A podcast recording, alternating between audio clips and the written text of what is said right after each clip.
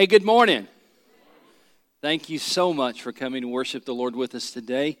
And uh, we're glad that you're here. If, you're, if you are a first time guest, my name is Keith Shorter, and I'm uh, the senior pastor. But in this service, I, I'm at a, a, second service down in the Life Center. Then I run up to do this service. So if you wonder why I'm running in and out, that's the reason.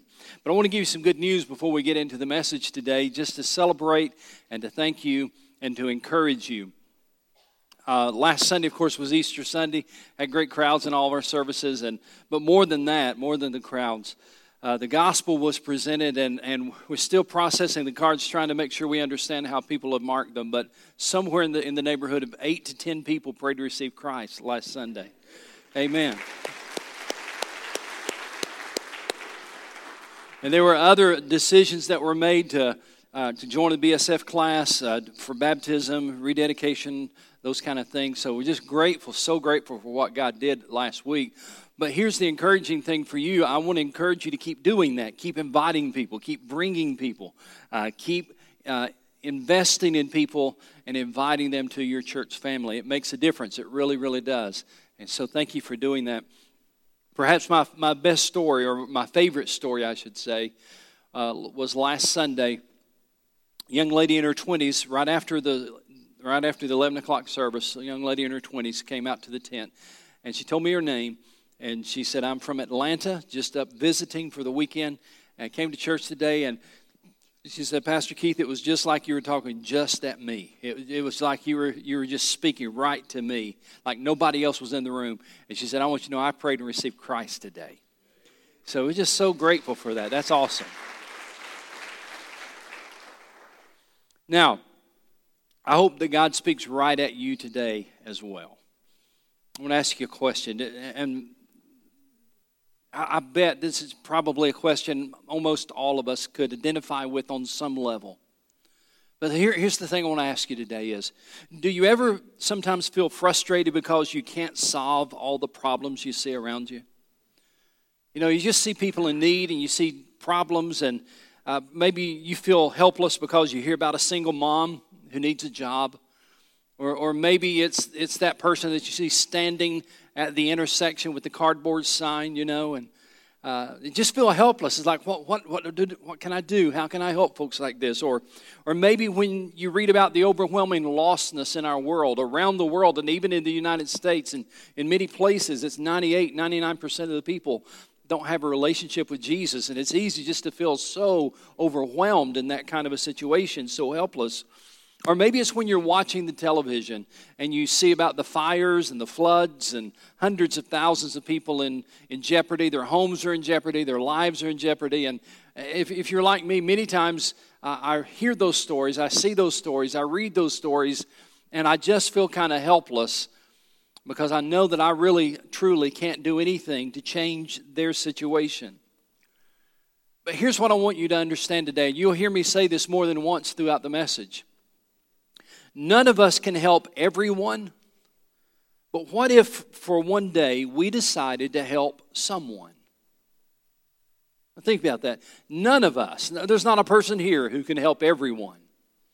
But what if for one day we decided to help someone? What if for one day you met the need of someone? What if for one day you served someone? What if for one day you showed someone God's love. And here's the real, the real kicker. Uh, what if it wasn't just you doing that? What if it was hundreds of you doing that? Uh, it's so true, isn't it? None of us can help everyone. But what if for one day we all decided to do something to help someone? There's a story in the New Testament that shows the amazing things that can happen in just one day when we decide to try to help someone. The amazing things that God can do in just one day when we decide we want to help someone and try to make a difference in their lives. The story that I'm talking about is found in Luke chapter 5. If you want to open to the Gospel of Luke chapter 5. Though for many of you this will be a familiar story, uh, I hope that it will God will use it in a very special way to open your eyes. And I want to give you the backstory to the story because there is a story that leads up to the story we're going to be reading about. And here's the backstory.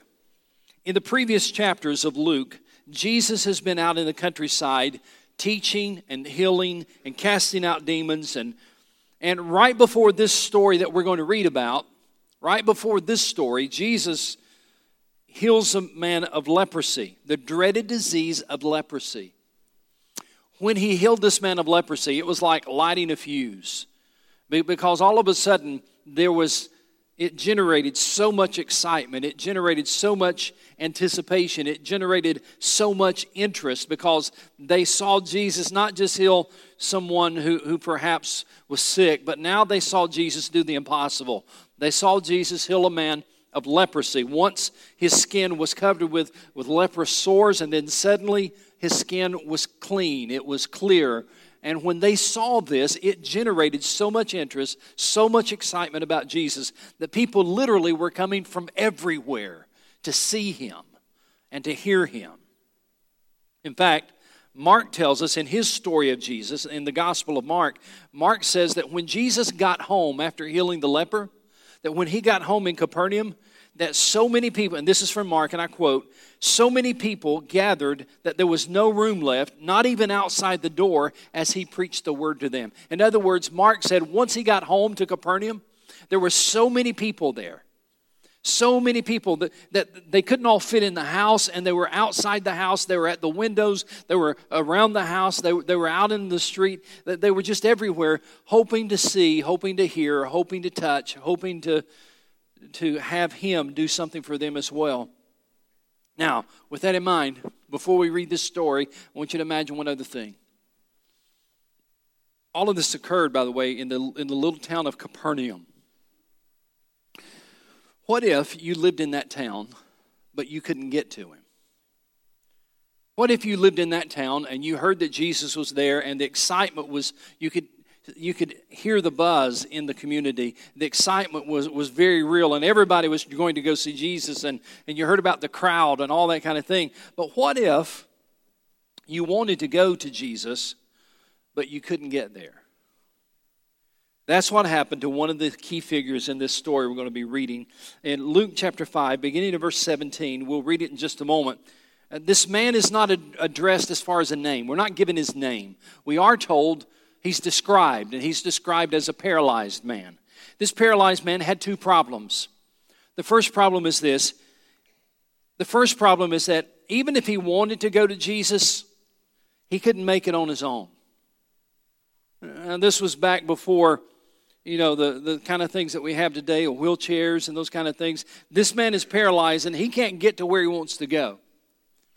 And he knows that Jesus is in Capernaum. Now, we don't know for sure. Jesus could have been just right down the street from him, but he might as well have been across the world from him because there's no way he's going to get there. Not on his own. That's his first problem. His second problem was this even if he got there to the house, there were so many people in the house and around the house, there was no way he was going to get to Jesus. There was no way he was going to see Jesus. There's absolutely no way to get to him. But this man was a fortunate man indeed because he had four friends, and you know, lots of you already know the story, but he had four friends. Just kind of walk with me through this story today. He had four friends that cared about him, four friends that believed that Jesus could make a difference in his life. And so these four friends did something amazing to get their friend to Jesus. So now, that's kind of the background to the story. Let's begin to pick up the story in chapter 5, verse 17. One day, as he was teaching, Pharisees and teachers of the law who had come from every village in Galilee and from Judea and Jerusalem were sitting there. I want you to notice the popularity of Jesus now. At this point in his ministry, there are people coming from everywhere. It says they, they come from every village of Galilee and from Judea and, and Jerusalem. They're, uh, they're hearing about him all over the country and they're coming to see him. And they were sitting there, and the power of the Lord was present for him to heal the sick. And some men came carrying a paralytic on a mat and tried to make it uh, take him into the house to lay him before Jesus. You know, I want you to try to imagine this scene as it unfolds. The, these four friends, these four men, are carrying this paralyzed man to see Jesus, and this massive crowd is in the way. And it says that they were they were trying. Did you notice this? Uh, let me find the verse again. Uh, verse 18. Some men carrying a paralytic on a mat and tried to take him into the house and lay him before Jesus. In other words, they were trying to get in, but the doors were blocked. They were trying to get in, but the crowd was too great. They were trying to get their friend to where he needed to be, but there was, there was just no way to do it. And then these four guys, somebody in this group of four had a plan. I would love to have been there when somebody said, I've got an idea. Here's what we need to do. Somebody said, let's go over the crowd. We can't get through the crowd. Let's go over the crowd. Now, the Bible doesn't say which of the four men came up with the idea. But whoever came up with the idea, I bet the other three turned to him and said, You want us to do what? Oh yeah, yeah, yeah, yeah. It's it's in the it's in the Bible. I mean, it, it's, it's it's a great story in the Bible. No, it wasn't in the Bible yet. And so they're looking at this man like, You want us to do what? Let me explain what they did. The, the houses in that day in, in, in Capernaum and all of Palestine, the houses had a flat roof. And, or if you're from Texas, you say roof. But the, the, the, the roof is, is flat. And there was often an outside staircase that led up to this flat roof and it became like a patio. It became like a place where you just hang out at night or in the mornings, that kind of thing. And here's how the roofs were made there were wooden beams that went across from wall to wall, and in between the wooden beams, they would put sticks and brush and that kind of thing in between, kind of as a holder. And then they would pack that area with mud. And so you have the wooden beams, you have the sticks, kind of the filler kind of a thing, and then they'd pack that area with mud. And then on top of all of that, they'd put a layer of dirt. And then on top of that, that there, there would be grass. I had a nice patio area on, on the roof of your house. So these four guys took their friend up the steps. They carried him up the steps. They carried him to the top, onto the roof. And then Mark says in his gospel, in his account, that they literally dug a hole in the roof. That's the reason that Mark says they were digging is because there was a layer of dirt there and then there was the mud and all that. So, so they're digging through this debris, digging through this roof, trying to make a hole so they can put Jesus or put the man down through the hole to see Jesus. Now, here's what I want you to do. I want you to imagine this because it is such a familiar story to a lot of you. I want you to imagine this, this scene from two different perspectives. First of all, I want you to imagine this scene from the eyes of the people who are sitting in the house. Those people who are just sitting there listening to Jesus teach. Now, now they're tuned in, they're focused, they're excited because they finally have an audience with Jesus. They finally had the opportunity to see him and to hear him and to learn from him. And suddenly there is a noise and everyone stops and looks up. And when they stop and look up, there's this trickle of dust and falling down.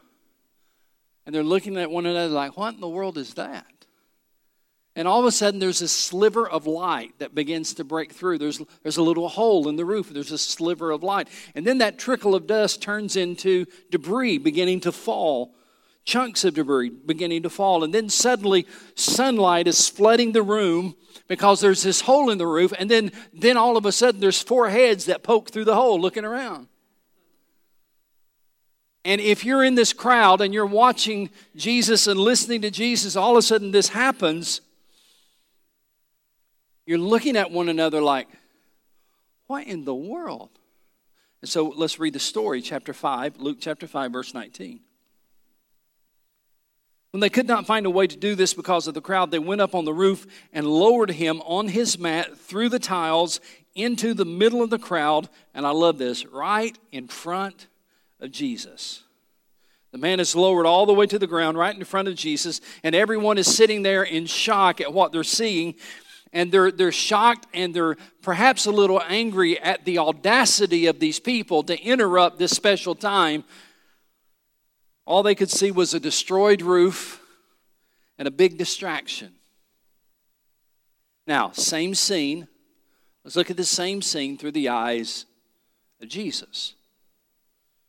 Imagine that you're sitting there uh, and you're listening to Jesus, and Jesus is, is sitting or standing, and he's teaching the crowd, and all of a sudden there's a noise. And like everybody in the room, he looks up and, and there's this dust that begins to fall. And then there's this sliver of light, and everybody's looking, trying to figure out what's happening. And then suddenly the dust turns into chunks of debris that begin to fall, crumble, and, and fall down right in front of Jesus. And, and then all of a sudden there's this, this shaft of light that begins to appear because that hole suddenly gets bigger and bigger and there's this shaft of light that just floods the room and, and you're looking up if you're jesus and, and all of a sudden you as you're looking up four heads poke through the hole looking around now if you're jesus looking at this i don't think that you're looking up um, angry i think you're looking up with a smile on your face I just, I just think he's smiling at these guys, saying, Look at these guys. And all of a sudden, they, they drop, lower this man down, and they lower him down and drop this paralyzed man right in front of Jesus. And the Bible doesn't say this, but I really believe that Jesus had to smile and marvel at their great faith. Mark Batterson wrote a book called The Circle Maker, and in that book he said, Faith is the willingness to look foolish. So that's a pretty good definition. Faith is the willingness to look foolish. And then he went on to say, in order to experience a miracle, you have to take a risk. And one of the most difficult types of risk to take is risking your reputation. He, he went on to say, you cannot build God's reputation if you aren't willing to risk yours. If you don't take the risk, he said, you forfeit the miracle. So, with that whole scene in mind, I want you to pay attention now to what Jesus said. As all of this unfolded right in front of him, I want you to pay attention to what Jesus said. Verse 20 When Jesus saw their faith, he said, Friend, your sins are forgiven. Now, would you notice in the text here in verse 20, it says, When Jesus saw their faith. Doesn't say when Jesus saw his faith. It says when Jesus saw their faith, their being the friends, the, the four men who, who uh, lowered him down, the four men who dug a hole in the roof. When Jesus saw their faith, he said to the paralyzed man, Your sins are forgiven. Here's what I've begun to wonder as I study this text. It was their faith. Watch this, watch this. It was their faith that was the catalyst to this miracle. Their faith that brought this man to Jesus. Now, I'm sure that this paralyzed man had faith in Christ, but it was the friend's faith that overcame the obstacles that brings him to Jesus. And the question I like to ask you is Have you ever thought about what is it that perhaps stops people from coming to faith in Christ. Sometimes maybe it's not a lack of their faith, maybe it's a lack of our faith. Maybe it's our faith that would give up too easily. Maybe it's our, a lack of our faith that would cause us to stop and say, no, this is not going to work. Maybe it would be a lack of our faith that wouldn't keep pressing. We wouldn't keep going. We wouldn't keep trying to get this person to Jesus. Perhaps Perhaps the reason sometimes people never come to faith in Christ is because those who are to bring them to Christ lack the faith to do so.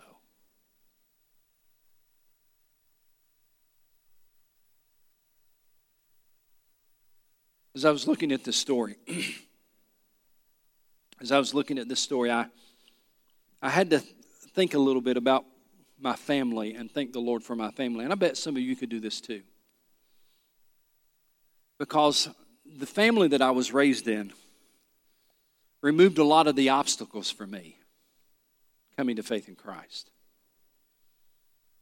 You see, I didn't have the obstacles that some of you have faced in coming to faith in Christ. Because my family brought me up in church. I went to church before I was born in, in, in my mom's womb. And, and, and, then after I was born, I was, I was there shortly right after, I, right after she gave birth to me. And then I, I was there Sunday morning, Sunday night, Wednesday night. I, we, we read the Bible together. We prayed together. I, they had a they set a great example for me of what a Christian is. You see, a lot of the things that would be obstacles for people in putting their faith in Christ, I didn't have those because my mom and dad kind of moved those obstacles away from me. And I'm grateful for that. But my question is What about those people who did not have what I had? What about those folks who do have obstacles? What about those folks who weren't raised in the kind of family I was raised in? They don't have the spiritual background like I had. They don't have all the answers uh, given to them like, like I did. What about those people who find it difficult to put their faith in Christ? What do we do about them? If we can learn anything from these four men, we ought to learn that we need to do whatever we can to try to help these people get to where Jesus is. We say, well, what does that mean? Well, I want to ask you another question. How is it that these guys finally got to the point where they said, let's just dig the roof up? Let's just dig a hole and lay. What causes somebody to do that? There's two things. I want you to write these two words down or at least remember them. This, this is kind of the, the heart of what I want to share with you today. There's, there's two things that, that cause these guys to take this action. First of all, the first word is compassion. They had a real compassion for this man. They recognized that whether this man walked or remained paralyzed for the rest of his life rested in their hands because he could not get to Jesus on his own. They recognized that there was no way that this man could get to Jesus on his own. And so it was their compassion that compelled them. It was their compassion that pushed them. It was their compassion that, that drove them to do what they did. They, they believed that they, they had this compassion. This guy needs help. And we can't help everyone, but what if we tried to help someone? What if we tried to help him? So it's compassion. The second word is this it's the word conviction. I like this word, the word conviction. And here's what I mean by the word conviction. These four guys were so convicted, so convinced that Jesus was the answer to this man's problem, that Jesus could change this man's life, that Jesus could heal this man and, and help him in what he was facing. They were convicted and convinced. They had this conviction of, that drove them to keep trying, this conviction that drove them to do something out of the ordinary. Now, put those two words together compassion for those in need, conviction that Jesus is the answer for those people. Doesn't that kind of sound like the way we ought to operate as a church? Does that sound like the way that maybe you and I should be functioning? That doesn't that sound like something that ought to drive us? Just a compassion for those who are in need, just a real compassion for those who are hurting, a real compassion for those who are struggling, a real compassion for those who can't get to Jesus on their own. Compassion, but also conviction. Conviction that Jesus is the answer. Conviction that Jesus can change lives. And when we have that compassion and that conviction, that's when you see God do things that only God can do. Samuel Chadwick once wrote these words. He says, Why does the church stay indoors? Oh, that was an awesome question. Why does the church stay indoors? In other words, what he was saying is this Why aren't we going out there to where the people are who are not yet in the group? You see, there was another group of people in that house that I haven't talked a whole lot about, and the group of people, people in that house were the people who were already inside. They were sitting there, they were listening to Jesus, and they were quite content, quite satisfied because they were listening to Jesus. Quite content, quite satisfied because they were part of the crowd. They were part of the already convinced. And the already convinced were there, and they didn't realize it, but they were really a barrier for this man getting to Jesus. They didn't intend to be a barrier, but they were because they were just sitting there. They already convinced, were sitting there, not really concerned about those who are not yet there. Not concerned about who, who else needs to be here. Who else needs Jesus? Who else needs to come in here? Uh, they're, they're sitting with the already convinced in the crowd. And it was an obstacle for the one who, who needed him most. And so today, here's what I want you to understand I want our church to be a church that goes outside. I want our church to be a church that doesn't stay indoors. And so we've set aside a day coming up on May the 6th that we call Love Loud. It's a day where we're going to get outside and be reminded that real love meets needs. It's a day where we're going to be reminded, because of our compassion that we have for people in need and our conviction that Jesus is the answer that can change people's lives, we're going to have a day called Love Loud. And, and for some of you, you're new here and you don't know what Love Loud is. So let me explain to you real quickly. Love Loud is just a one day mission trip to our community. It's where the church members go outside. And we go out there and we just try to meet people's needs. We just try to love people and show them the love of God. It's designed to give everyone in your family, from children all the way to senior adults, the opportunity to go serve in the name of Jesus. Now, we have already seven or eight teams that are full, but we also have opportunity for some of you to join one of the teams that are not yet full. There are about seven teams that are still open that are not yet full. Uh, for example, the block party team. We're, we need people who can do setup stuff and, and cook and man the inflatables and all that kind of thing. We've got a Bel Air ministry team. This is a, a ministry to the Greenville inner city uh, folks, and after school and summer programs for children uh, Christian Learning Center, cleaning and release time buses and helping get them ready for next year. Uh, Adopt a School, assisting our local schools with a field day event to raise money for food for needy families.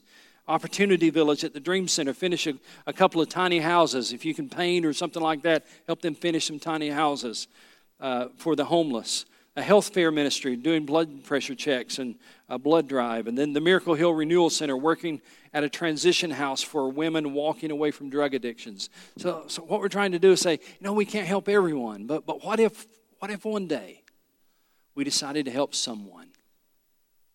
What if one day we, we just decided, you know, we're, going to get outside the house. We're going to get outside the building. We're not just going to be part of the crowd that's content to sit and listen, but we're going to go out there and try to find somebody who that we could help driven by our compassion for those who are in need and our conviction that Jesus can make the difference in somebody's life, we're going to go. And so here's what I need you to do I need you today, not tomorrow, not next week, but today, because this is coming up on Saturday, the May 6th. We'll have breakfast at 8 o'clock. About 8:45, 9 o'clock, we'll send you out to go serve. I need you today to go sign up for this. These flyers are out in the lobby there on the tables as you as you're going out the doors. Look to your left or right on the tables. The flyers will be out there. Other places where you get your bulletins, you can get them as well. The, the key thing is, I need you to sign up today so that we can get people on our teams and, and get the information to our leaders. So please, please, please fill it out today before you leave. Now, I want you to see how this story ends. Look, look how this, I love how this story ends. Let's start up, uh, pick up the story, verse 20. When Jesus saw their faith, he said, Friend, your sins are forgiven. And the Pharisees and the teachers of the law began thinking to themselves, Who is this fellow who speaks blasphemy? Who can forgive sins but God alone? Now, notice they didn't say this to one another, it says they were thinking this. All right? Verse 22 Jesus knew what they were thinking. And he asked, Why are you thinking these things in your heart? Which is easier to say, Your sins are forgiven, or to say, Get up and walk? I want to ask you, which is easier? It's easier to say your sins are forgiven because there's no way to verify that. Anybody can say your sins are for, forgiven. But to say to a paralyzed man, get up and walk, that's a little harder because it either happens or it doesn't happen. All right, so, so Jesus turns to these people and he says, Why are you thinking these things in your heart? Verse 23 Which is easier to say, Your sins are forgiven, or to say, Get up and walk? But that you may know, now he's talking to the Pharisees and the people in the house right now, but that you may know that the Son of Man has authority on earth to forgive sins, dot, dot, dot. Do you see that? He's talking to the people, to the leaders, those who are questioning why he's doing what he's doing. And he says to them, But that you, so that you will know that the Son of Man has the power to forgive sins, dot, dot, dot. Then he turns to the paralyzed man. And he says to the paralyzed man, This is amazing. I tell you, get up, take your mat, go home. I love verse 25. Immediately, he stood up in front of them took what he had been lying on and went home praising God. I bet he was, don't you? Verse 26. This, this is the part I want you to see. I love the way this ends. Everyone was amazed and gave praise to God.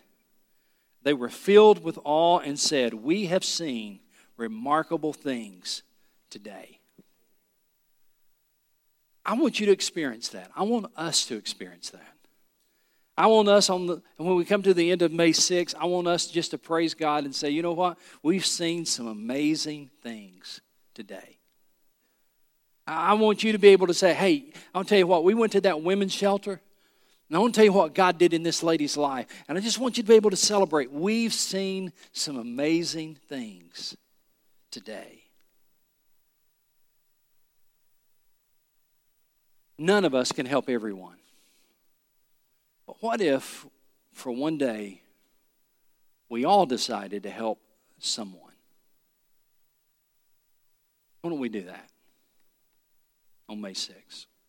Let's bow your heads with me.